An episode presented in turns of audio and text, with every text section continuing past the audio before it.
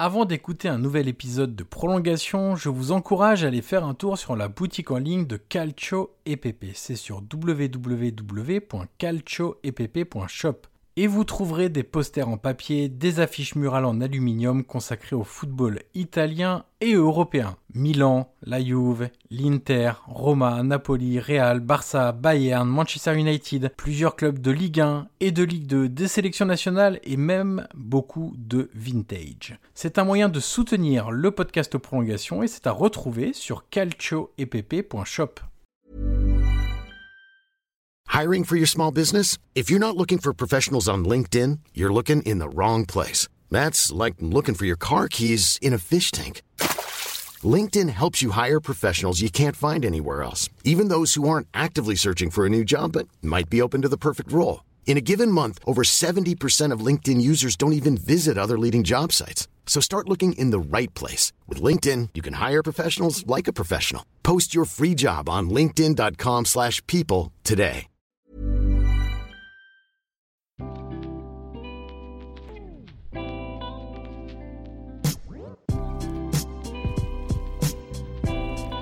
Bonjour à tous, je suis Johan Crochet, journaliste et podcasteur, et je vous souhaite la bienvenue dans un nouvel épisode de Prolongation. Prolongation est un podcast d'entretien où je rencontre des acteurs du football pour décrypter leur métier et découvrir ce qui les fait avancer au quotidien.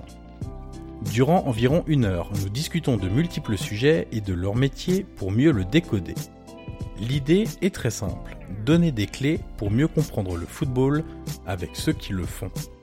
Des entraîneurs, des préparateurs physiques, des formateurs, des recruteurs, des agents, des joueurs et beaucoup d'autres encore passeront derrière mon micro dans les prochaines semaines. Aujourd'hui, je reçois le psychologue du sport Manuel Dupuis. Il collabore avec le Sporting de Charleroi en Belgique avec des sportifs de haut niveau à titre privé et participe à la formation des entraîneurs belges dans les modules de la licence UEFA.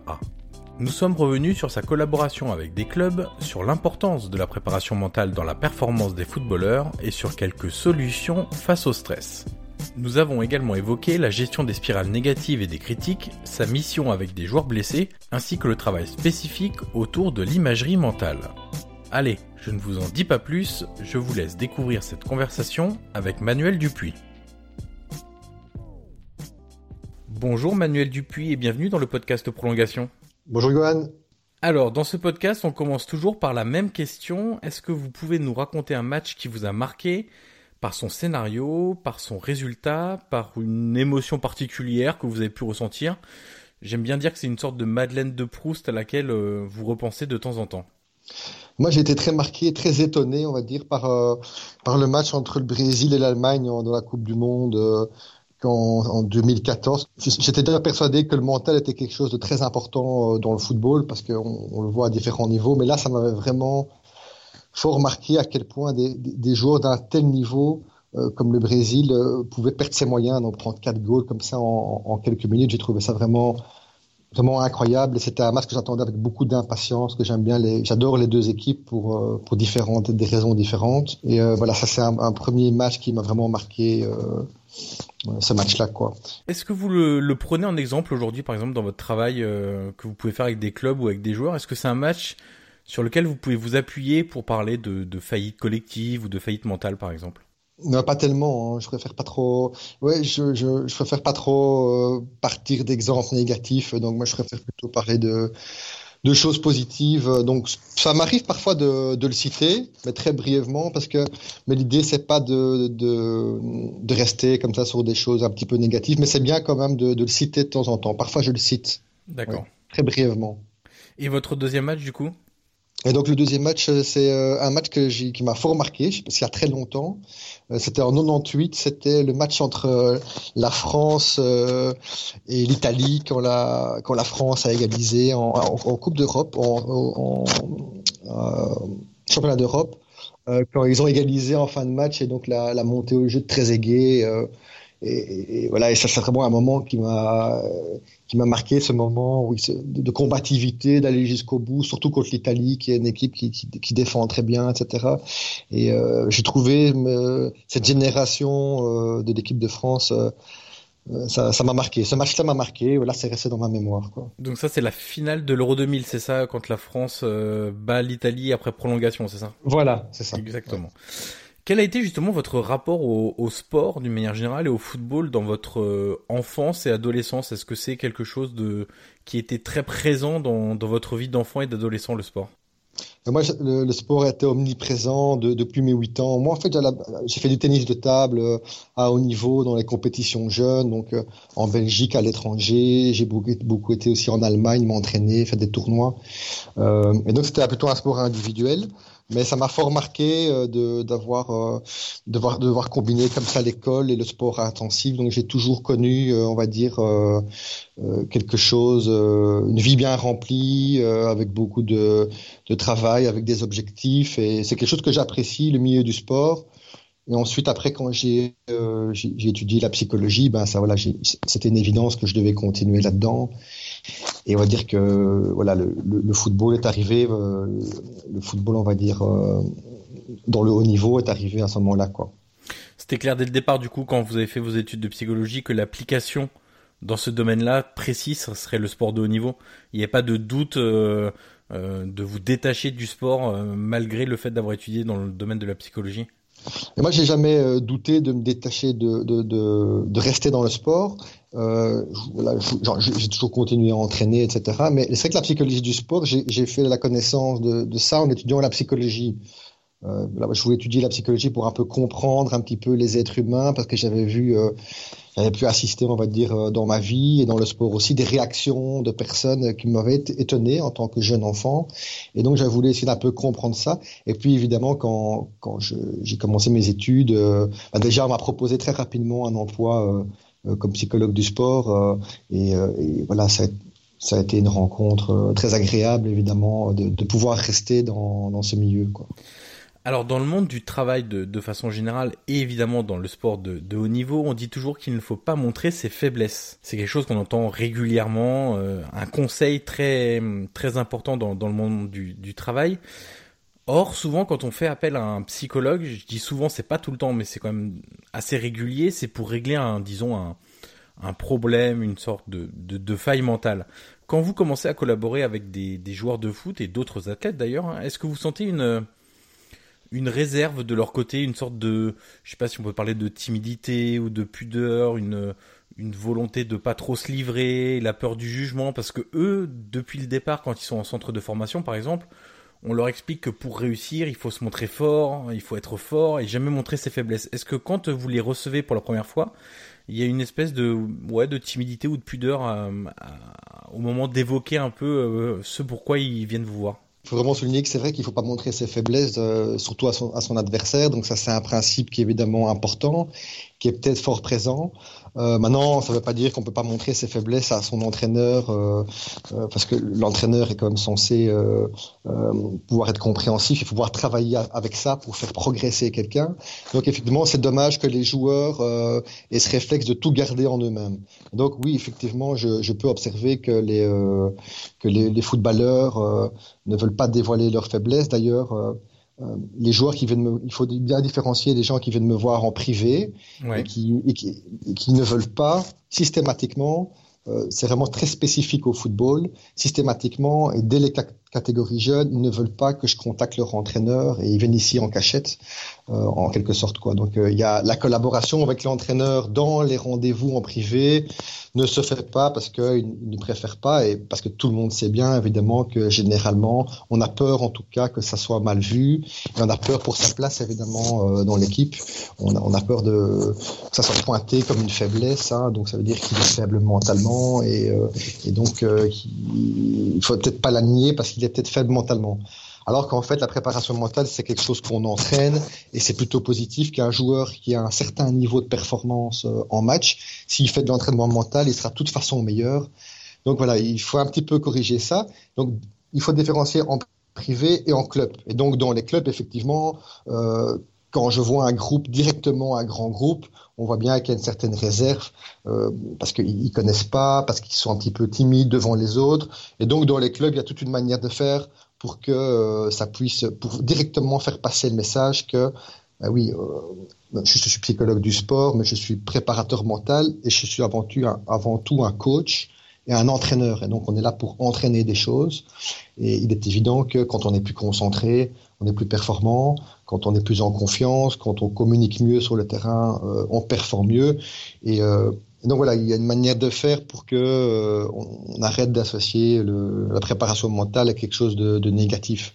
Et, et, cette volonté de ne pas se montrer, de se cacher, de le faire un petit peu en secret, vous trouvez que c'est vraiment spécifique au football dans les sports collectifs? C'est vraiment une demande que vous avez remarquée qui est liée ou propre au football? Bah, C'est aussi présent dans d'autres sports, mais beaucoup moins, on va dire, euh, dans les sports collectifs euh, et individuels. Euh, on va dire que 70% des, des sportifs sont d'accord pour collaborer avec l'entraîneur. Évidemment, c'est très bénéfique, etc., pour la dynamique. Mais dans le football, ça, ça m'est peut-être arrivé une ou deux fois euh, avec des jeunes, et encore, c'était dans, dans, le niveau était moyen, quoi. Mais dans, dès qu'on touche au haut niveau, euh, que ce soit dans les jeunes ou les gens professionnels, euh, c'est il y a vraiment un, un, blocage de collaborer. Et donc, effectivement, c'est spécifique au, au football. Ça me semble spécifique au football. Alors lors du dernier épisode de ce podcast, on a parlé nutrition et notre euh, intervenant Gladys Diblin m'expliquait qu'il y avait encore beaucoup de choses à faire sur ce domaine dans le monde du football, que la nutrition n'était pas encore assez prise en compte par les clubs, par les joueurs, par les staffs techniques. Est-ce que vous avez le même sentiment avec le coaching mental, qui est finalement un aspect encore assez jeune, parce que le football professionnel et ses exigences sont finalement aussi assez jeunes oui, j'ai un peu le, même sentiment et c'est vrai qu'un peu comme la nutrition, on sait, tout le monde sait très bien que bien se nourrir c'est important pour être en bonne forme, pour la récupération et même pour le mental. Euh, tout le monde sait que le mental est très important, on l'entend tout le temps, mais c'est vrai qu'il y a une, voilà, c'est pas dans les habitudes. Euh, et donc je pense qu'il faut un certain temps, hein, comme la préparation physique a mis un certain temps pour s'implémenter, pour que les changements s'opèrent. Tout changement, euh, que ça soit dans un club sportif ou dans n'importe quelle structure, provoque des résistances. il faut un certain temps pour que ça se mette en place. Et donc la préparation mentale euh, est occupée à faire sa place euh, progressivement, mais, évidemment doucement. Euh, maintenant, c'est clair que par rapport à les cinq dernières années, il y a quand même une grosse évolution parce que c'était quand même très c'était quand même très rare qu'on voit dans les clubs des, des, préparateurs mentaux et donc là maintenant ça là ça commence à faire euh, ça faire sa place quand même progressivement. Mais c'est vrai qu'on est encore loin de l'objectif, de l'idéal, euh, voilà, de considérer l'entraînement mental comme un, un entraînement, euh, comme un autre qui va permettre plus performant en match et de voilà, de simplement faire de l'entraînement mental et de et d'accueillir les résultats, de considérer ça comme quelque chose de, de normal et de positif. On est, on est encore loin de ça. Euh, et je sais qu'en France, euh, je pense qu'on est même limite encore, c'est encore moins développé qu'en Belgique, quoi. J'ai l'impression. Alors l'évolution justement, elle peut se, se mesurer aussi au fait que au départ, les premiers coachs mentaux ou préparateurs mentaux, je sais pas comment vous voulez qu'on appelle cette fonction, mais elle était, ils étaient dédiés vraiment à l'équipe professionnelle. Maintenant, on voit que ça commence à arriver aussi dans les centres de formation et dans les équipes de jeunes, d'adolescents. Et on voit aussi, vous, vous participez également à la formation des, entraîneurs qui passent le diplôme UFA en Belgique. Donc ça montre aussi qu'il y a tout un aspect qui est en train de se développer aussi euh, au niveau des coachs et plus simplement maintenant au niveau des joueurs parce que l'exigence elle est la même aussi maintenant au niveau des entraîneurs. C'est vrai qu'il y a une prise de conscience, en tout cas en Belgique, euh, au niveau de la fédération, il y, a une, prise de conscience de plus en plus que c'est important. Et je trouve que c'est une bonne idée d'investir en la formation des entraîneurs. Et la moindre des choses qu'on peut dire, c'est qu'en Belgique, elle est quand même fort investie là ces, ces trois dernières années. Euh, parce que à, chaque module, les, euh, les entraîneurs ont plusieurs heures de formation. Au début, c'était 12 heures par, par niveau dans les UFAA. Maintenant, je crois qu'on est à 9, euh, mais on les, laisse comme, on les fait quand même fort travailler sur eux-mêmes. Et, et, donc, d'investir effectivement à deux niveaux dans la formation des entraîneurs. Tout d'abord, évidemment, leur donner des moyens, des, des, des, outils pour pouvoir motiver leur équipe, euh, pour pouvoir identifier peut-être certains soucis chez les joueurs, pour pouvoir euh, donner confiance euh, en soi aux joueurs dans leur quotidien, ce qu'ils font déjà, mais voilà, développer davantage ça. Euh, tous ces aspects-là, mais également donner aux entraîneurs la possibilité de prendre soin d'eux-mêmes, parce que les entraîneurs, évidemment, de haut niveau, et même de, pas très haut niveau, il y a quand même pression sur l'entraîneur. On sait très bien que l'entraîneur est, souvent pointé du doigt, il doit porter beaucoup, il a une forte responsabilité. Et donc le bien-être de l'entraîneur est très important, à la fois le bien-être mental, euh, la résistance à la pression, par exemple, ou la sensation de bien-être, mais également les aspects euh, physiques, la bonne forme physique. Et on parlait de diététique tout à l'heure. Eh ben, l'aspect diététique dans les programmes de développement personnel, euh, on, leur place. Hein. L'entraîneur peut tout à fait se mettre des objectifs de faire attention à son alimentation pour être en bonne forme, ou même simplement son sommeil. Quoi. Donc, le, le, développement personnel de l'entraîneur entraîneur vraiment très important. Et d'ailleurs, en, en, France, euh, en Angleterre, le Arsène Wenger, euh, que j'apprécie euh, beaucoup comme entraîneur, fait, beaucoup attention, a toujours fait beaucoup attention à, à son bien-être, à son équilibre, à la fois mental et autres. Et ça lui a permis quand même de, de performer et longtemps voilà, je pense que c'est quelque chose d'important, quoi. Ouais, exactement. Et vous collaborez aujourd'hui avec les équipes de jeunes, donc jusqu'au U21 du Sporting de, de Charleroi en, Belgique, mais aussi avec des joueurs, on l'a évoqué de manière privée, des coachs également, et pas uniquement d'ailleurs dédiés aux, footballeurs. Hein. Vous travaillez un peu avec des sportifs de, de tout sport. Euh, Est-ce que vous pouvez nous raconter un peu votre mode de fonctionnement alors on va partir des clubs d'abord. Quel est le, processus de, diagnostic par exemple et de décision? Comment ça se met en place? Et comment vous travaillez par exemple avec le staff technique aussi dans, un club puisqu'il est directement lié au, travail avec les joueurs également puisque ça passe d'abord par euh, le fameux entraîneur principal, le terrain comme, comme on dit en, Belgique.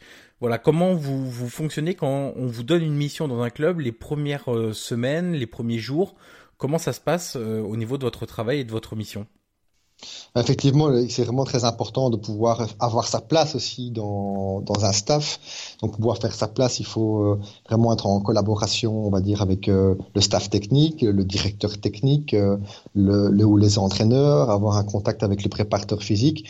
Donc, simplement pour avoir sa place déjà, et puis pour travailler euh, de manière efficace, parce que comme vous disiez tout à l'heure, euh, le mental, il y a comme encore des freins. Il y a, y a une génération d'entraîneurs euh, qui toute leur vie n'ont pas connu ça, donc il y a certaines résistances. Et donc l'idée, c'est vraiment de pouvoir travailler en, en, collaboration, se connaître, etc. et donc les manières de procéder, c'est vrai qu'il y a la manière dont je voudrais qu'elle soit toujours euh, la manière de procéder que j'aimerais qu'elle soit toujours présente, c'est-à-dire de construire quelque chose euh, avec une équipe et considérer la préparation mentale comme un entraînement. Et puis à la, la réalité aussi des demandes, c'est partir euh, qu'il y, a des demandes. Donc euh, c'est que généralement quand je commence un travail, il y, a, il y, a, une demande. Pour vous donner un exemple concret, une demande d'une équipe U16 qui était vraiment euh, qui avait perdu beaucoup de matchs d'affilée, qui ne, ne performait plus par rapport à l'année précédente, une perte de confiance, l'équipe euh, limite un petit peu déprimée comme ça, l'entraîneur euh, qui, qui, ne sait plus vraiment quoi faire, mais qui évidemment ne, ne, l'avoue pas officiellement puisque c'est, c'est compliqué. Ben, c'est assez classique, la perte de confiance, la spirale négative. Alors mon contact à ce moment-là, dans cet exemple précis, c'était vraiment bien que l'entraîneur était demandeur. Donc si l'entraîneur est demandeur, c'est l'idéal sont pas toujours demandeurs.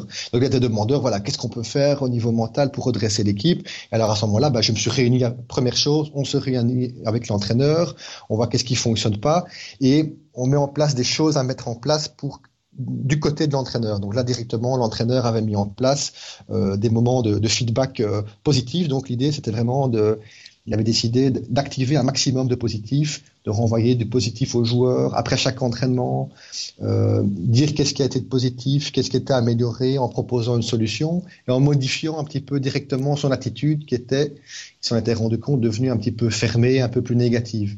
Donc soutenir l'entraîneur dans une série de choses et puis à partir du moment où la collaboration avec l'entraîneur euh, est faite, eh ben, j'ai pu mettre en place euh, un, un groupe avec l'équipe, avec des exercices qui permettent de réactiver de la confiance en soi avec des exercices de, visualisation, euh, hein, où on a pu euh, repartir d'un match où ils avaient été performants, très performants au début de l'année. On a pu réactiver des, euh, attitudes positives qu'ils avaient eues, renforcer les, les rituels d'équipe. Puis j'ai pu, comme j'étais un petit peu connu au niveau de l'équipe, j'ai pu voir aussi certains joueurs en individuel. Euh, et donc voilà, la, la, la, dynamique se met en place, on va dire, à partir du moment où l'entraîneur, euh, il se dit, bah, ça pourrait m'apporter quelque chose, et on va travailler. Et donc, voilà, les joueurs, on va dire, ils sont réceptifs si, euh, en tout cas, ils sont plus réceptifs si l'entraîneur euh, soutient la chose. Parce que déjà à la base, ils connaissent pas. Donc, c'est très important cette collaboration là, quoi. Alors vous parliez de faire votre place au sein d'un staff technique. Est-ce que vous assistez également à des séances d'entraînement, j'entends sur le terrain, pour voir un peu le comportement des joueurs, déceler d'éventuelles choses à corriger. Ça peut être un joueur qui est très stressé et qui perd un petit peu ses moyens, qui du coup rate des gestes ou, perd en concentration. Est-ce qu'il vous arrive de d'aller fouler entre guillemets le, terrain d'entraînement pour être au plus près des, joueurs et des réactions des joueurs notamment? Quand j'ai le temps, effectivement, ben, je vais sur le terrain, euh, je, je, je, regarde des entraînements. Euh. Maintenant, toute une question de temps, c'est un peu le problème en, en, préparation mentale, c'est que voilà, il y a des, y a des budgets, les, etc. Et la, préparation, mentale, c'est un petit peu le, dernier arrivé. Et donc, effectivement, euh, quand j'ai le temps, je le fais. Idéalement, je devrais le faire régulièrement. Et quand on travaille avec une équipe, euh, voilà, il faut collaborer avec l'entraîneur, euh, voir les joueurs sur le terrain, faire des groupes. Hein, moi, j'aime bien travailler au niveau des, avec les leaders aussi, des joueurs qui ont été définis comme des leaders, parce qu'ils peuvent impacter aussi le, reste du groupe il y a beaucoup de choses à faire, mais tout est une question de moyens. Et euh, maintenant, être prêt, pouvoir être prêt. J'ai remarqué évidemment que quand j'ai l'occasion de travailler euh, plus longtemps, être plus présent pour, avec une équipe et d'être là sur le terrain, bah, évidemment, on est euh, le contact, on, a plus de contact et on fait, on fait partie davantage de l'équipe. Et idéalement, je pense que pour une équipe, pour travailler à fond, il faudrait, il faudrait au moins un mi-temps. Alors votre travail s'organise aussi en fonction de, de différents groupes, c'est-à-dire qu'on il y, a le travail euh, collectif, sans doute avec un groupe de manière générale, le groupe de joueurs de manière générale, toute l'équipe, il y a le travail avec le staff technique, et puis il y a le travail un peu spécifique au long de l'année avec des joueurs blessés par exemple, avec des gardiens dont on sait que l'approche autour d'un match est totalement différente des autres joueurs parce qu'ils sont aussi moins sollicités, donc là on travaille peut-être un peu plus sur la concentration, euh, avec des joueurs en difficulté, de manière un peu plus individuelle. Euh, comment s'organise mmh. un peu le, votre temps entre le collectif de manière générale, c'est-à-dire le terrain en lui-même, et puis parfois euh, bah, aller un petit peu à côté avec des joueurs blessés, c'est-à-dire s'éloigner un petit peu du terrain pour euh, pour euh, sonder, voir comment comment ils sont psychologiquement, des gardiens aussi, mettre en place des choses avec des gardiens. Comment vous fonctionnez un peu avec tous ces groupes?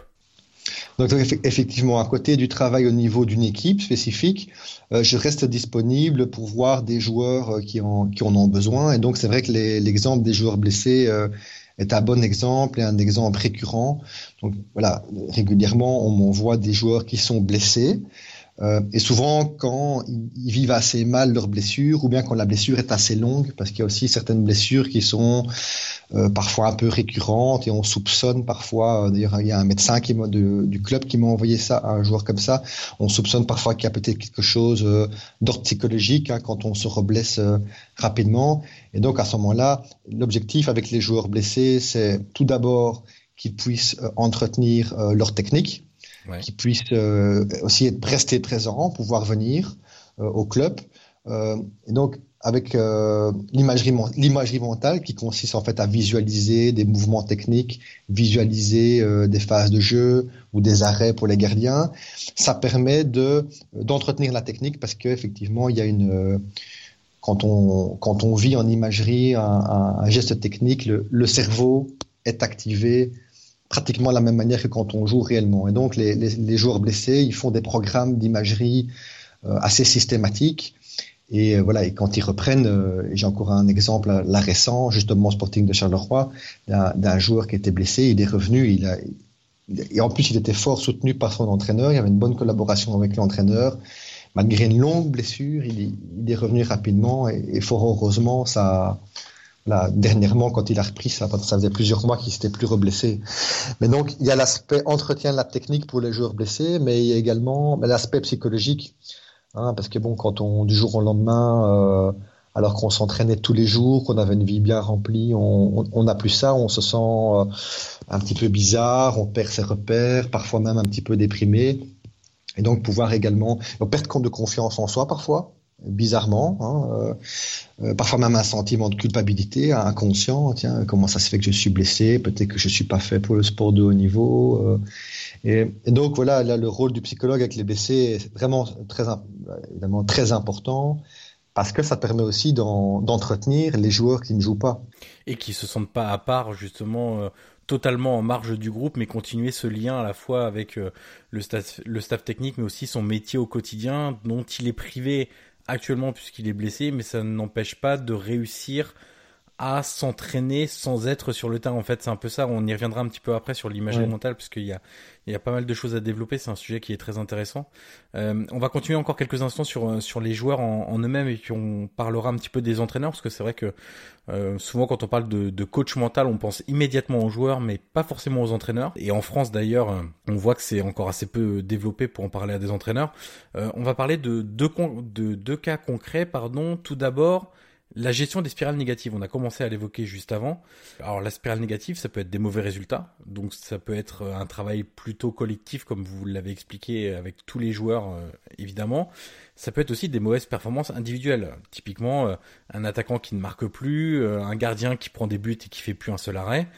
Comment vous construisez votre discours et votre travail, votre approche auprès des, des joueurs? Est-ce que du coup, on a commencé à l'évoquer juste avant, mais vous insistez beaucoup plus sur la solution à développer, la solution à activer, que sur le problème et son diagnostic. Du coup, c'est insister sur le positif à venir et voir comment régler le négatif, mais sans mettre un focus particulier en disant bon, tu y arrives pas, tu y arrives pas, euh, pourquoi tu y arrives pas, etc. Dans, dans les spirales c'est vraiment l'idée, c'est de réactiver, réactiver du positif, parce que quand on joue mal, voilà, on, a, il y a cette sensation qui s'installe et parfois des, des, pensées un petit peu négatives. Donc l'idée, c'est vraiment de réactiver du positif. Donc pour vous donner deux exemples euh, concrets, donc par exemple avec un, un, joueur de football attaquant qui ne marquait plus, euh, qui avait perdu confiance en lui-même, et euh, d'ailleurs l'entraîneur euh, commençait à perdre confiance en lui et commençait même à avoir une, une vision négative de, de, ce joueur. Et donc je, je l'ai vu. Et moi, mon objectif évidemment, c'est de c'est d'essayer de réactiver de la confiance en soi. Parce que généralement, c'est euh, c'est la confiance en soi qui est altérée et qui s'accompagne d'un peu de peur, d'inhibition sur le terrain.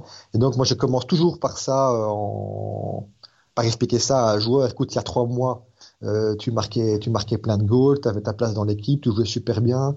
Je peux pas croire qu'en trois mois, euh, on, perd sa technique, on, on, on, perd son jeu. Et donc, tu es tout à fait capable de, je, te le dis, tu es tout à fait capable de remarquer au prochain match ou, euh, ou prochainement. Et donc, c'est repartir d'une expérience, euh, la dernière expérience positive, parce que là, ce jour-là, pendant trois mois, il n'avait eu que des expériences négatives, il ne marquait plus. Et généralement, ça se débloque quand on remarque, quand le joueur remarque ou quand il y a une victoire. Mais attendre ça, c'est évidemment un petit peu embêtant parce que le, temps que ça vienne, ça, prend un certain temps. Et donc là, l'imagerie, les techniques d'imagerie mentale sont très intéressantes. Donc j'ai demandé à ce joueur de me, de me reparler du, dernier match où il a bien joué, de se replonger dedans. Et puis je l'ai fait revivre ce moment-là en, en, visualisation, c'est-à-dire que comme s'il y était, il a revécu les sensations d'un match où il avait été très performant, où il avait eu des bonnes sensations, où il avait fait un assist, il avait marqué un goal. Et donc il a revécu ça. Et après l'exercice, bien évidemment, il a, il se sentait bien, donc il, se ressentait à nouveau en confiance. Et il m'a dit, j'avais plus ressenti ça ben, depuis euh, depuis trois mois, quoi. Et, euh, et, alors, et là, son entraînement, euh, voilà, il était à son entraînement, il se sentait déjà mieux, il été plus performant, plus confiant à son entraînement. Et le week-end, on l'a fait rentrer au jeu. Après deux minutes, il a marqué un goal, et puis il, en a encore marqué un, deuxième. Donc, c'est de pouvoir réactiver, de pouvoir réactiver cette sensation de, confiance. Et là, les techniques d'imagerie mentale sont très intéressantes, et, au niveau des équipes également, on, on, on utilise ça, quoi. Alors la difficulté, c'est que plus on avance dans une spirale négative, plus très logiquement d'ailleurs, le moral est bas et le stress est élevé. Et justement, les footballeurs sont soumis à un très fort stress. Il y a plusieurs études qui l'ont montré et ça dure toute une carrière puisqu'il y a d'abord la peur des mauvaises performances, ça ce qui est évident, et ensuite la peur d'une grosse blessure, c'est quelque chose qui reste dans l'esprit des joueurs pendant très longtemps parce qu'ils savent que derrière ça peut avoir des conséquences importantes sur leur carrière. Il y a l'impact de la concurrence parce qu'on s'aperçoit aussi que les effectifs sont de plus en plus importants. Il y a de plus en plus de joueurs pour seulement 11 places. Ça, ça a toujours pas changé dans le football. On joue toujours à 11 au départ, donc il y a forcément plus de concurrence. Quels sont vos, vos, conseils du coup pour gérer le stress qui est omniprésent dans la carrière d'un footballeur? Est-ce que par exemple vous proposez de, de se pencher sur, euh, je sais pas, du yoga, de la sophrologie, du travail de respiration, euh, des choses comme ça qui permettent de, non pas peut-être de l'évacuer totalement, mais au moins de savoir le gérer Moi, je pense que le stress, c'est vraiment, ça fait partie du sport de haut niveau. Et donc, euh, là, vous faites allusion plutôt au stress euh, négatif. Ça veut dire que de, vivre négatif, de, voir un peu les aspects négatifs, c'est-à-dire la, la concurrence, ne pas avoir sa place, les craintes, euh, tant au niveau de l'entraîneur et des joueurs. Mais ça, je pense que c'est toutes ces choses-là, voilà, pour être les sportifs de, de, haut niveau qui performent, ils, doivent accepter ça. Donc, il, y a, il y a accepter cette pression qui est présente et maintenant, ce stress, il faut essayer de l'amener à la fois à le rendre positif, mais parfois il est un petit peu trop élevé, on va dire quand la pression est trop forte, même si on essaye de positiver, il est, trop élevé. Donc, euh, c'est deux choses différentes, on va dire. Ça veut dire que éliminer le stress, c'est pas possible, et au contraire, un petit peu de pression, justement, un petit peu de stress, ça permet de, se stimuler et de s'activer, hein, puisque en fait, le stress, c'est simplement, hein, c'est se, se préparer préparé pour agir. Quand on stresse, hein, le, rythme cardiaque s'accélère, la respiration s'accélère, et donc c'est le, corps qui se prépare à agir. Donc avant un match, une certaine pression, elle, est bonne. Alors le stress positif, c'est évidemment positiver son stress et euh, avoir des pensées positives euh, par rapport à ça, et pas se dire euh, ben, je, suis stressé et commencer à paniquer. Donc essayer de positiver son stress et d'autre part, effectivement, bah, par rapport à tout ce qui est yoga, euh, respiration, etc., ça c'est quand il est trop élevé, parce qu'on a beau, euh, parfois, il y a certains joueurs, ils, sont très positifs, ils sont sous pression, mais, ça les stimule, on est stimulé. Et d'ailleurs, je pense que dans, dans, le milieu du travail, il y, a, il, y a des, il y a des gens qui sont comme ça aussi, mais parfois le, le stress est trop, est trop haut. Et donc, effectivement, euh, il faut soit avoir des techniques pour pouvoir se calmer, pour pouvoir euh, diminuer l'activation dans le corps, pour pouvoir encore avoir un contrôle sur son jeu. Là, l'exercice de, de, respiration, de méditation, évidemment, sont, sont très bonnes. Euh, ou alors, il faut également parfois euh, essayer de diminuer les sources de pression. Et là, je pense aux, grands joueurs et aux équipes et, le, leur rapport avec l'extérieur du tout ce qui est extérieur au club comme euh, comme la presse etc où il faut quand même euh, couper on va dire ne pas euh, ne pas se surexposer ce qu'on peut contrôler par rapport à ça bah et voilà il faut quand même faire attention I'm Sandra, and I'm just the professional your small business was looking for. But you didn't hire me because you didn't use LinkedIn jobs. LinkedIn has professionals you can't find anywhere else, including those who aren't actively looking for a new job but might be open to the perfect role, like me. In a given month, over 70% of LinkedIn users don't visit other leading job sites. So if you're not looking on LinkedIn, you'll miss out on great candidates like Sandra. Start hiring professionals like a professional. Post your free job on linkedin.com/people today. Et justement, un autre cas de stress, vous venez de l'évoquer, c'est la gestion de la critique. Alors on parlait de la presse, mais elle peut émaner bah, de son propre entraîneur. Vous parliez tout à l'heure de, de l'attaquant qui était en perte de confiance et de l'entraîneur justement qui lui-même était en perte de confiance vis-à-vis de, de cet attaquant. Il y a aussi la critique qui peut émaner des supporters et des médias. Est-ce que c'est un sujet que vous abordez avec les joueurs et quel type de conseils vous donnez? En gros, est-ce qu'il faut réussir à intégrer le message de la critique par rapport à la forme qui peut être dure? Donc entendre le message et pas trop se s'occuper de, de, la forme, ou alors totalement euh, ce que vous évoquez, couper avec euh, le, monde extérieur de la critique, la presse, les supporters, etc.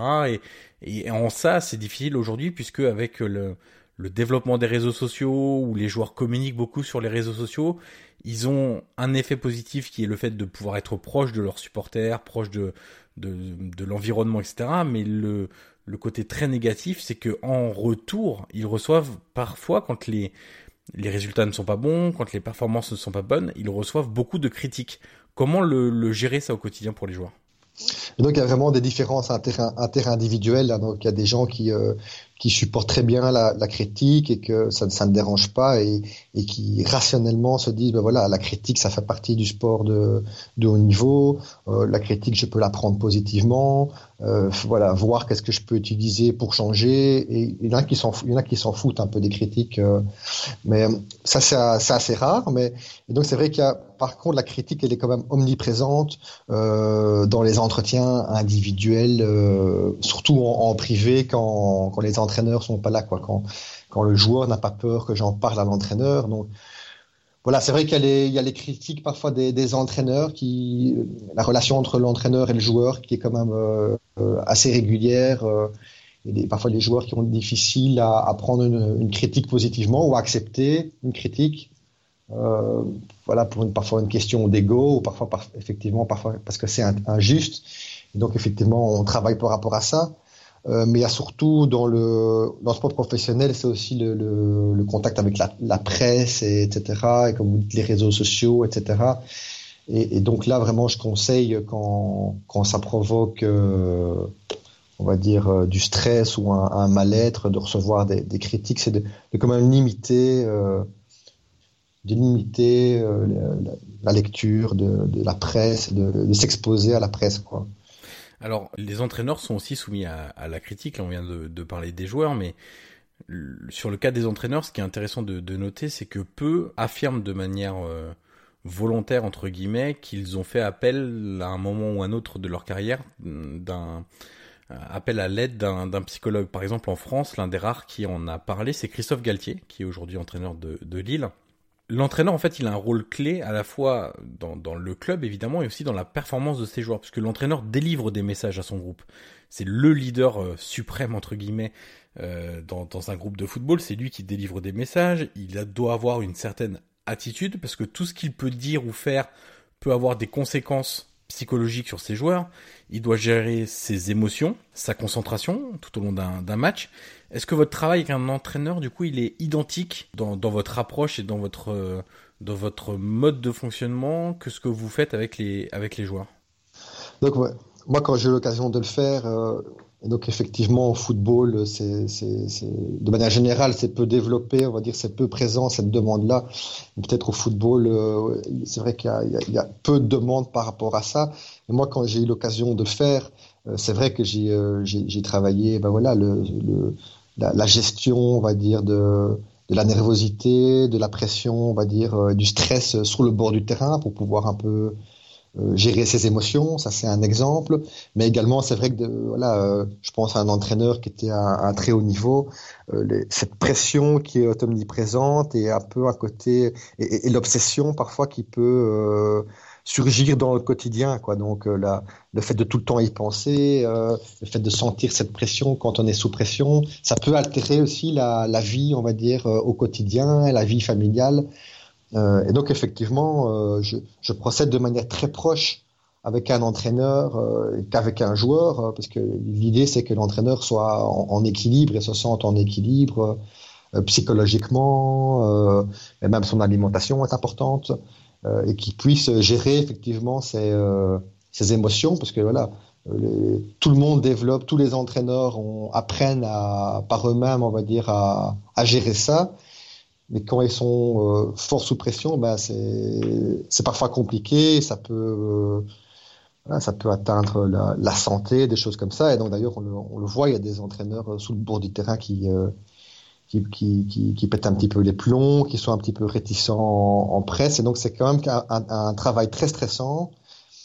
Je pense que faire ça euh, toute sa vie euh, à haut niveau, ben, effectivement, il faut avoir des, faut avoir des moyens pour, euh, pour décompresser, pour prendre un petit peu de, de distance, on va dire, au, niveau émotionnel, pour pas être. Euh, en tout cas, la pression qui est présente, il faut pas la prendre sur soi euh, tout le temps. Quoi. Et donc, effectivement c'est quelque chose que j'espère qui euh, qui va aussi se développer. C'est cet aspect-là, euh, euh, prendre soin prendre soin d'entraîneur, un entraîneur qui, qui se sent bien, qui se sent en, en, en équilibre physiquement, mentalement. Hein, voilà, c'est évidemment le, pion le plus important pour, pour le reste de l'équipe. C'est un peu les messages qu'on essaie de faire passer dans, dans les formations ici en Belgique, les formations UEFA. Alors justement, est-ce que vous les sentez réceptifs? Est-ce qu'ils vous posent beaucoup de questions? Est-ce que vous avez l'impression qu'ils sont parfois peut-être certains moins intéressés que ce qui se passe sur le terrain? Comment quel retour ils vous font de, de tout cet aspect psychologique qu'ils doivent développer et apprendre à utiliser? Bah, voilà, c'est vrai qu'il y en a qui sont euh, assez résistants à ça, il y en a d'autres qui, ont, qui sont motivés par rapport à ça, donc il y a, il y a un petit peu de tout.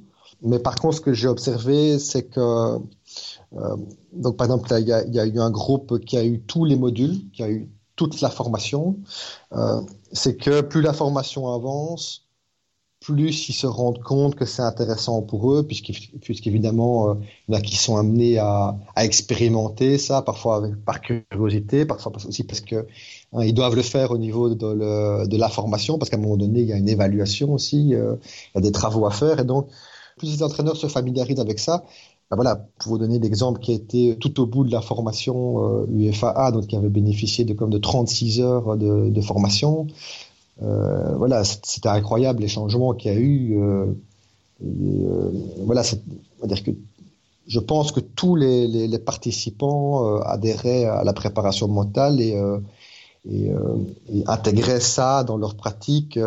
Et, d'ailleurs, j'ai encore plusieurs entraîneurs avec qui j'ai des, des, des, contacts, d'ailleurs avec, avec, qui je travaille d'ailleurs. Et, donc, voilà, je pense que c'est au départ il y a des, des, des résistances qui sont euh, très qui sont quand même très élevées chez un certain nombre.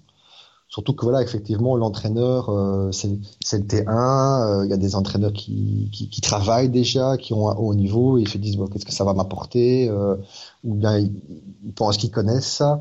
donc bon, c'est vrai que c'est il y a, y a des résistances, mais avec le avec le temps de, de la formation, ben voilà, les, les gens prennent quand même le, le, le positif.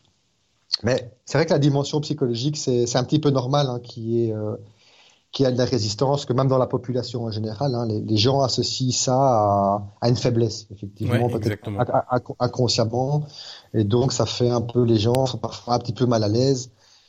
Mais quand ils se rendent compte que finalement, voilà, c'est un entraînement qui vise au bien-être, ça ça commence à s'implémenter. Et donc, je pense qu'au fur et à mesure des années, de par ces formations, en tout cas en Belgique et j'espère en, France. Donc je sais pas comment ça fonctionne au niveau des formations. Ça va s'implémenter de plus en plus comme le préparateur physique.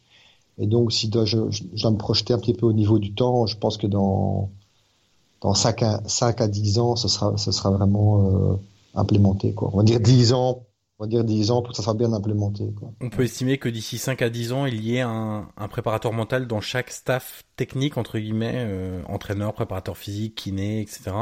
On peut estimer qu'il y aura un préparateur mental euh, dans chaque club professionnel d'ici d'ici 5 à 10 ans, c'est ça?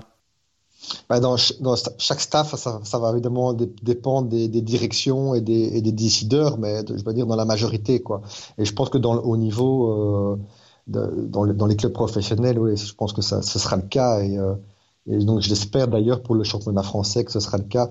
Euh, parce que ça, ça voilà, c'est de plus en plus présent et on se rend compte que, que ça permet à la fois aux joueurs de d'être bien mentalement, mais surtout, voilà, par exemple, on parlait des joueurs blessés tout à l'heure, bah, le banc, euh, les joueurs blessés, d'avoir un bon banc, et que les, les quand ils reviennent, qu'ils soient performants, ça, ça apporte des choses à la fois au niveau sportif, mais indirectement également au niveau financier. Il y a des joueurs qui sont meilleurs. Justement, on peut imaginer un peu le football comme une fusée à plusieurs étages, c'est-à-dire que aujourd'hui, il est quasiment impossible de vraiment améliorer encore. Je parle du très haut niveau, hein, la technique et le physique. Je veux dire, aujourd'hui, on a des athlètes qui sont structurés physiquement de manière assez impressionnante. On voit que le jeu va de plus en plus vite, que les athlètes sont de plus en plus musclés, réactifs, toniques. La technique, c'est pareil, on a des joueurs qui sont de plus en plus euh, forts sur le plan technique, ballon au pied, etc. Il y a deux domaines qui peuvent être encore sans doute euh, poussés de manière plus importante. Il y a la préparation mentale, qui est ultra important, le management, la préparation mentale, la psychologie, à la fois pour les entraîneurs, pour les joueurs, etc. Et puis l'autre euh, l'autre domaine, c'est sans doute le domaine médical où on peut encore améliorer certaines prises en charge de joueurs blessés, euh, améliorer un peu les protocoles, etc. Et c'est vrai que c'est peut-être deux domaines dans lesquels euh, le prochain cycle de on va dire de 1 à 5 à 10 ans, peuvent permettre de faire des avancées de manière très significative et donc du coup améliorer les performances sur ces plans-là, puisque sur le plan technique et physique, honnêtement, quand on regarde le, très haut niveau, moi j'ai pas le sentiment qu'on puisse encore euh, surdévelopper ces, ces deux fonctionnalités-là, alors que d'un point de vue mental, on sait que le mental compte beaucoup dans la performance et dans les autres sports, on est sans doute un peu plus avancé, on a compris sans doute un peu plus l'impact de la psychologie dans, dans, la performance, euh, sans doute que ces deux aspects-là sont encore améliorés dans les, dans les années à venir. Oui, mais je pense que c'est évidemment c'est très important de, de, s'entraîner à fond au niveau technique et à fond au niveau physique. Mais moi, ça me fait directement penser hein, à, à, ces joueurs qui sont qui sont très bons à l'entraînement, qui sont très bons techniquement, qui sont très bons physiquement, et puis dans cette situation particulière qui est le match. Hein, et qui est une situation en fait où il y a que des imprévus finalement, hein, où il y a des il y a des, situations nouvelles parce que chaque situation de match euh, c'est une situation nouvelle, c'est une situation particulière. Bah, c'est pouvoir, voilà, quand on est très fort physiquement, très fort mentalement, euh, très fort euh, techniquement, ce qui est important aussi, c'est pouvoir être flexible et pouvoir s'adapter à des situations nouvelles, s'adapter à des situations de jeu et s'adapter aussi à des, à des situations un petit peu au niveau mental, à des choses qui peuvent se passer auxquelles on ne s'attend pas. Quoi. Parce qu'en en match, il y, y, a toujours des choses qui se passent. On, ça se passe jamais comme on s'imagine de toute façon. Donc, je pense que le côté mental est très très important. Un joueur qui est prêt techniquement, qui est prêt physiquement, il doit surtout être performant en match. Donc, entraîner beaucoup la technique, entraîner beaucoup euh, le physique, faire beaucoup de matchs, c'est important aussi, mais pouvoir avoir des capacités pour gérer des moments importants, pour gérer des moments euh, où on est mené, qu'on s'y attend pas, euh, pour pouvoir tirer un penalty à un moment important quand le voilà et qu'il faut marquer ce but. Ben, la technique pour marquer un penalty, on sait bien qu'ils l'ont. Hein. Ouais. Euh, et, et, voilà. Et donc et, alors voilà et aussi le, le, gardien pour pouvoir euh, être être extrêmement on va dire concentré, gérer on va dire ce moment de stress, etc. Euh, ça effectivement c'est des points euh, où beaucoup de joueurs doivent encore peuvent encore s'améliorer. Et les meilleurs, c'est ceux qui savent le, gérer, qui ont eu, qui ont qui ont en eux cette capacité. Mais on l'a vu tantôt, je donnais l'exemple de, de l'équipe du Brésil qui euh, qui prend quatre goals en, en quelques minutes contre l'Allemagne. Ça veut dire qu'elle a perdu complètement ses moyens et techniquement, physiquement, je pense pas qu'ils étaient mauvais. Hein. Donc euh, et donc il faut vraiment prendre conscience que ça c'est important aussi, c'est très important aussi et que c'est quelque chose qu'il faut entraîner, également et peut-être en particulier. Euh, chez certains joueurs qui n'ont pas l'habitude de, travailler ça par eux-mêmes, parce qu'il y a des gens, des joueurs qui travaillent ça par eux-mêmes, ou bien qui en eux-mêmes ont déjà des, euh, capacités euh, de mentales qui sont plus élevées que les autres. Mais ce serait dommage de, de, de ne pas faire bénéficier ça à, à, tout le monde au même niveau, on va dire. Alors l'une des techniques que vous utilisez dans votre travail au quotidien, c'est l'imagerie mentale. Alors on l'a déjà un petit peu évoqué auparavant dans, dans les autres thématiques. On va essayer d'être euh, pédagogue et didactique euh, pour expliquer aux gens qui sont pas forcément familiarisés avec ces termes-là.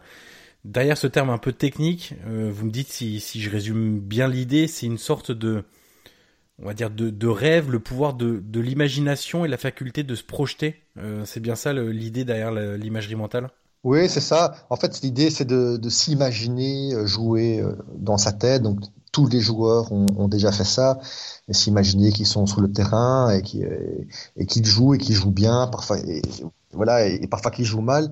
Donc c'est en fait c'est s'imaginer jouer comme si on jouait en ressentant un petit peu les sensations, en ressentant un petit peu les sensations dans le corps, euh, s'imaginer ce qu'on voit quand on joue. Donc tous les joueurs font ça euh, à certains moments euh, consciemment ou pas.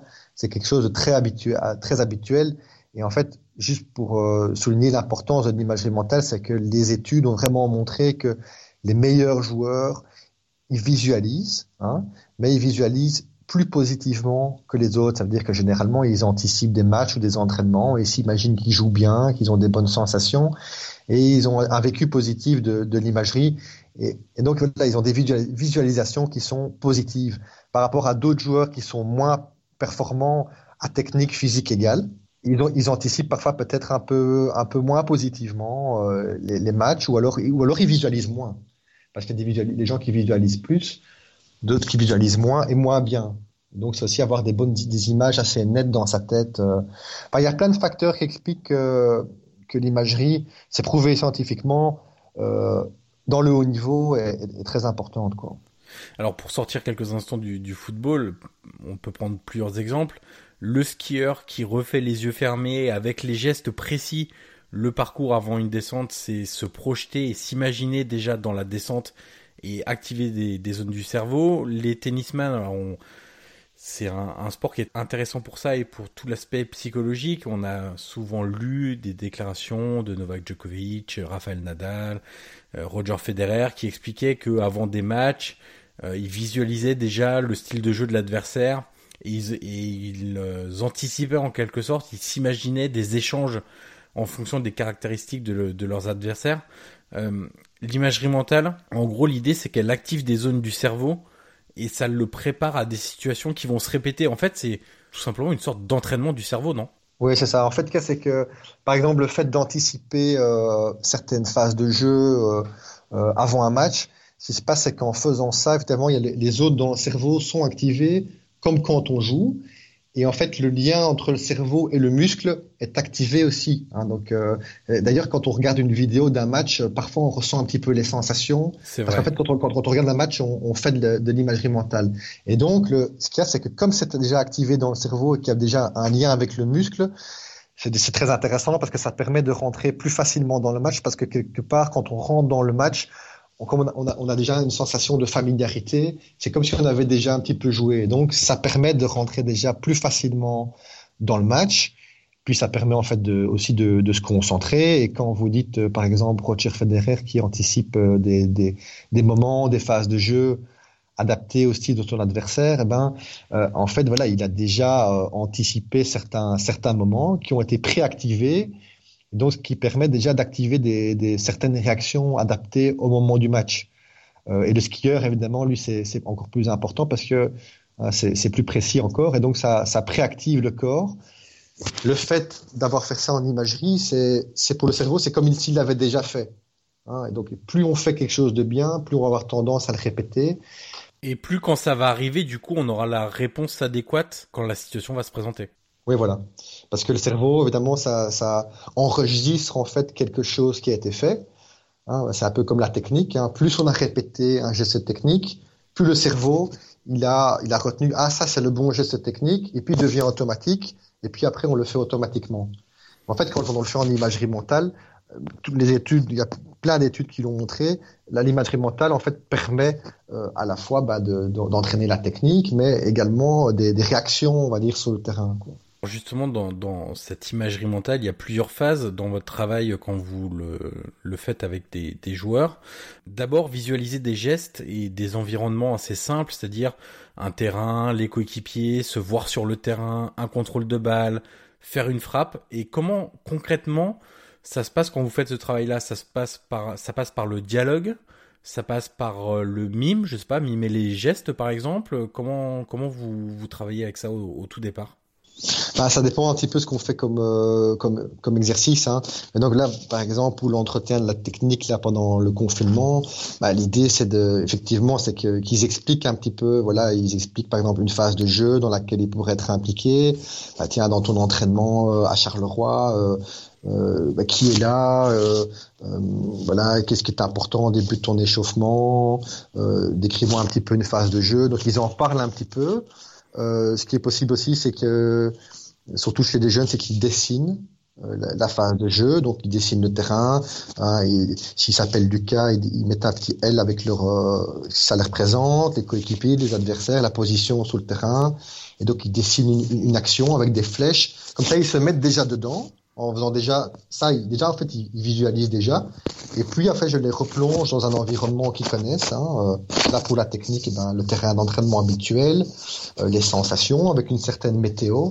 Hein, euh, et puis et puis je les fais visualiser quelques phases de l'entraînement.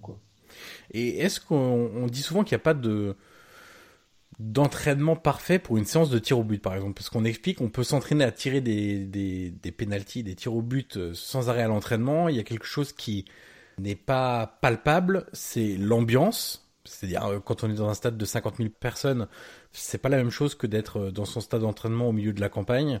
Il y a aussi le stress, parce qu'évidemment, on est détendu lors d'un entraînement, alors que quand on, quand on est dans un match à enjeu, ben, il y a évidemment du stress, il y a l'aspect physique. Euh, quand on fait ça après un entraînement où on n'est pas totalement, euh, pour parler vulgairement, carbonisé d'un point de vue physique, ben, c'est plus facile que quand on a joué 120 minutes d'un match à haute intensité.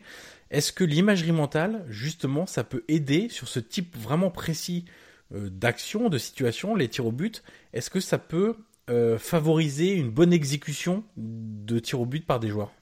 Oui, ça, ça, peut, pas toujours. Donc, on, peut l'utiliser, c'est pas obligé. On va dire que dans un premier temps, ce qui est plus important avant un, un penalty, évidemment, c'est simplement euh, d'être concentré, relativement calme mentalement, confiant, et, euh, de tirer son penalty. Et, euh, et, puis voilà, il faut surtout pas être trop stressé, se poser 36 000 questions.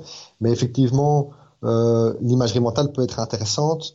Je vais d'abord vous dire ce qu'il faut pas faire. Hein. Il faut pas se dire, je vais tirer à gauche et puis changer d'avis, je dis, et puis se dire je vais tirer à droite, euh, parce qu'en faisant ça, euh, on, visualise, on visualise en fait euh, pour tirer à gauche, et puis on change d'avis pour tirer à droite, on envoie deux messages euh, à son cerveau, quoi. Donc on prépare le corps à, on va dire, on prépare le cerveau à, à tirer d'une certaine manière, et puis on on décide après, ça, on va dire, ça, ça peut, ça peut compliquer les choses et avoir des, désordonné, on va dire, les, euh, les mouvements, hein, puisqu'il y a un lien entre le cerveau et les, et les muscles. Donc, je veux dire que l'imagerie mentale, on peut l'utiliser ou pas. Ça veut dire que soit euh, le, joueur va tirer de manière intuitive, soit plus souvent il va, décider où il va tirer. Et alors là, évidemment, pour faire un, tir vraiment bien placé, euh, bien décidé, bien incisif, et, que le, tir soit vraiment bien réussi, on peut visualiser euh, son penalty en, ressentant les sensations, mais également en voyant la trajectoire de, de la balle à l'endroit où on voudrait tirer. Quoi. Et donc là, ben là quand, quelqu'un est entraîné, il fait ça très, très brièvement. C'est simplement une, une, petite visualisation de voir la, la, balle qui rentre dans le goal et visualiser une réussite.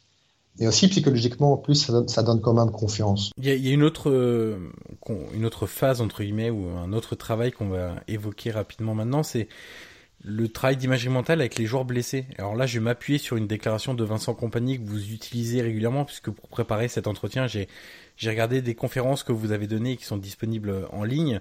La phrase de Vincent Compagnie, c'est, euh, je le cite, blessé en regardant des matchs, j'imaginais comment contrer tel ou tel attaquant, quelle passe faire. J'ai appris qu'on pouvait progresser même sans pouvoir s'entraîner. C'est-à-dire que même blessé, aller sur le terrain d'entraînement, s'imaginer jouer, réfléchir aux gestes à faire dans des situations qui se déroulent sous ses yeux lors de séances d'entraînement, c'est important pour vous?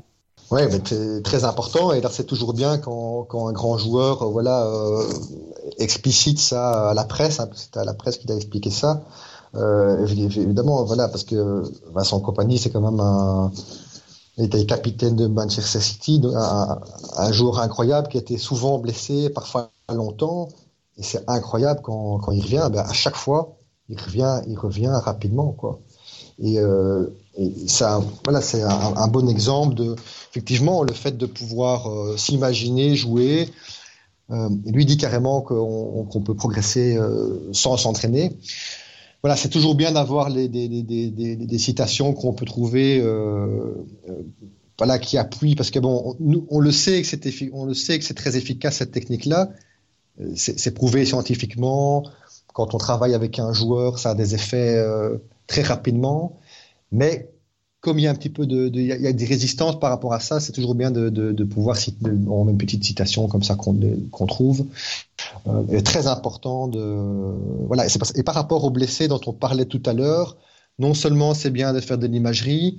Euh, moi, voilà, parfois il y a certains joueurs avec qui j'ai travaillé qui préfèrent ne, couper un peu les contacts, ne pas être trop présent, etc à l'entraînement, c'est de vraiment d'aller voir les entraînements, de, de, regarder les entraînements aussi quand, quand ils peuvent, euh, parce que et d'alors de, de, faire des, des, exercices de visualisation sur le terrain. Et pas seulement dans les et pas seulement être dans les tribunes entre guillemets par exemple et de visualiser, mais vraiment en étant sur le terrain. Ben voilà, ça, on est, ça on est blessé, on, on, va sur le bord du terrain.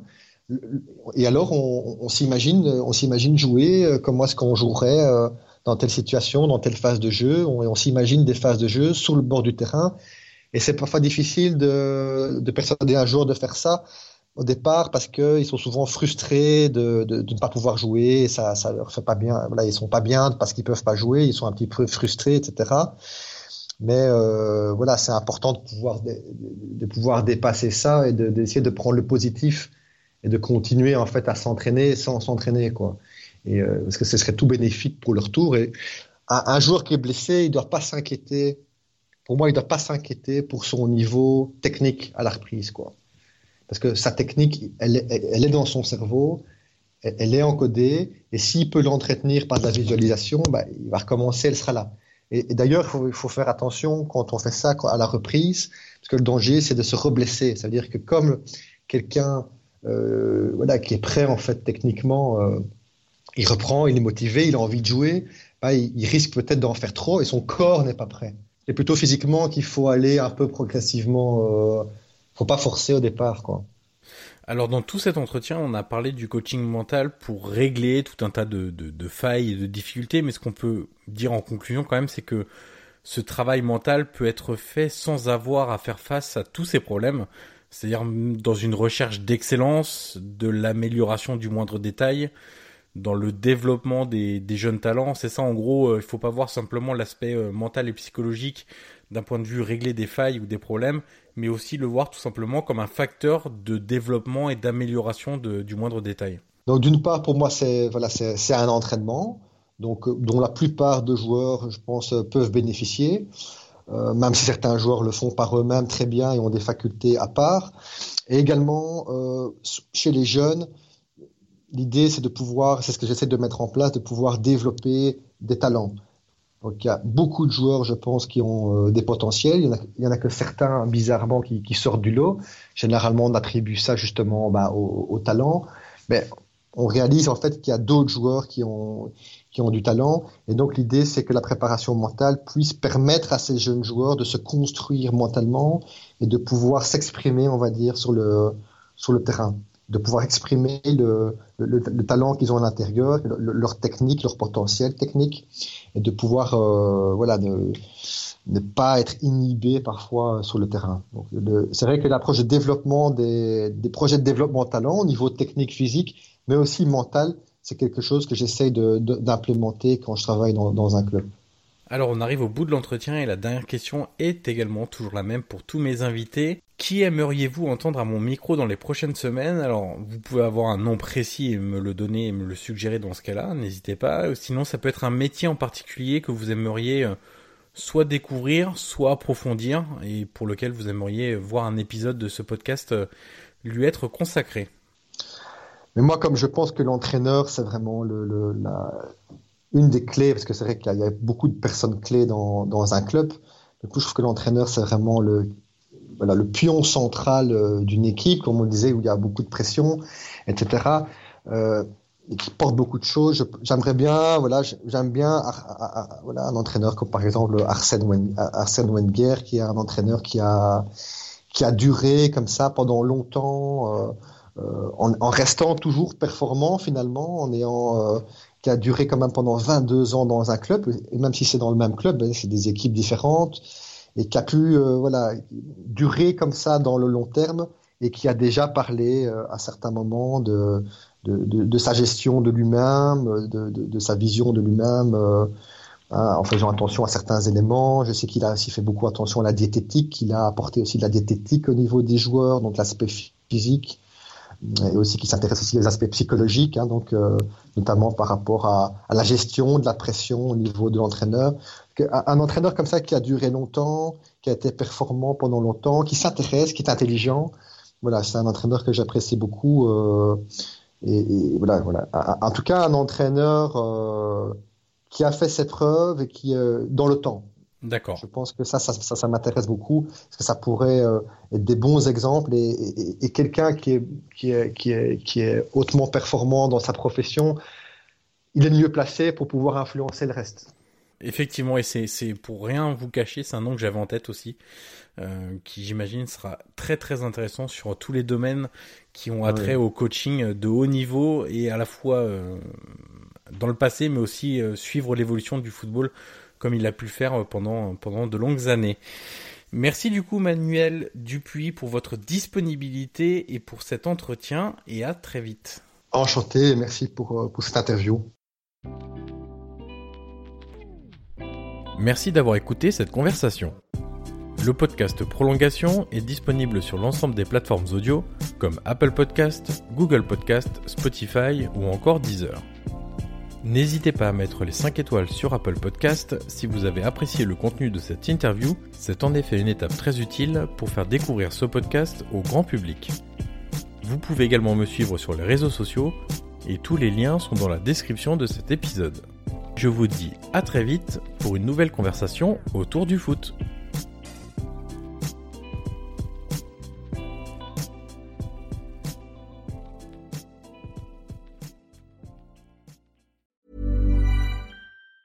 Planning for your next trip?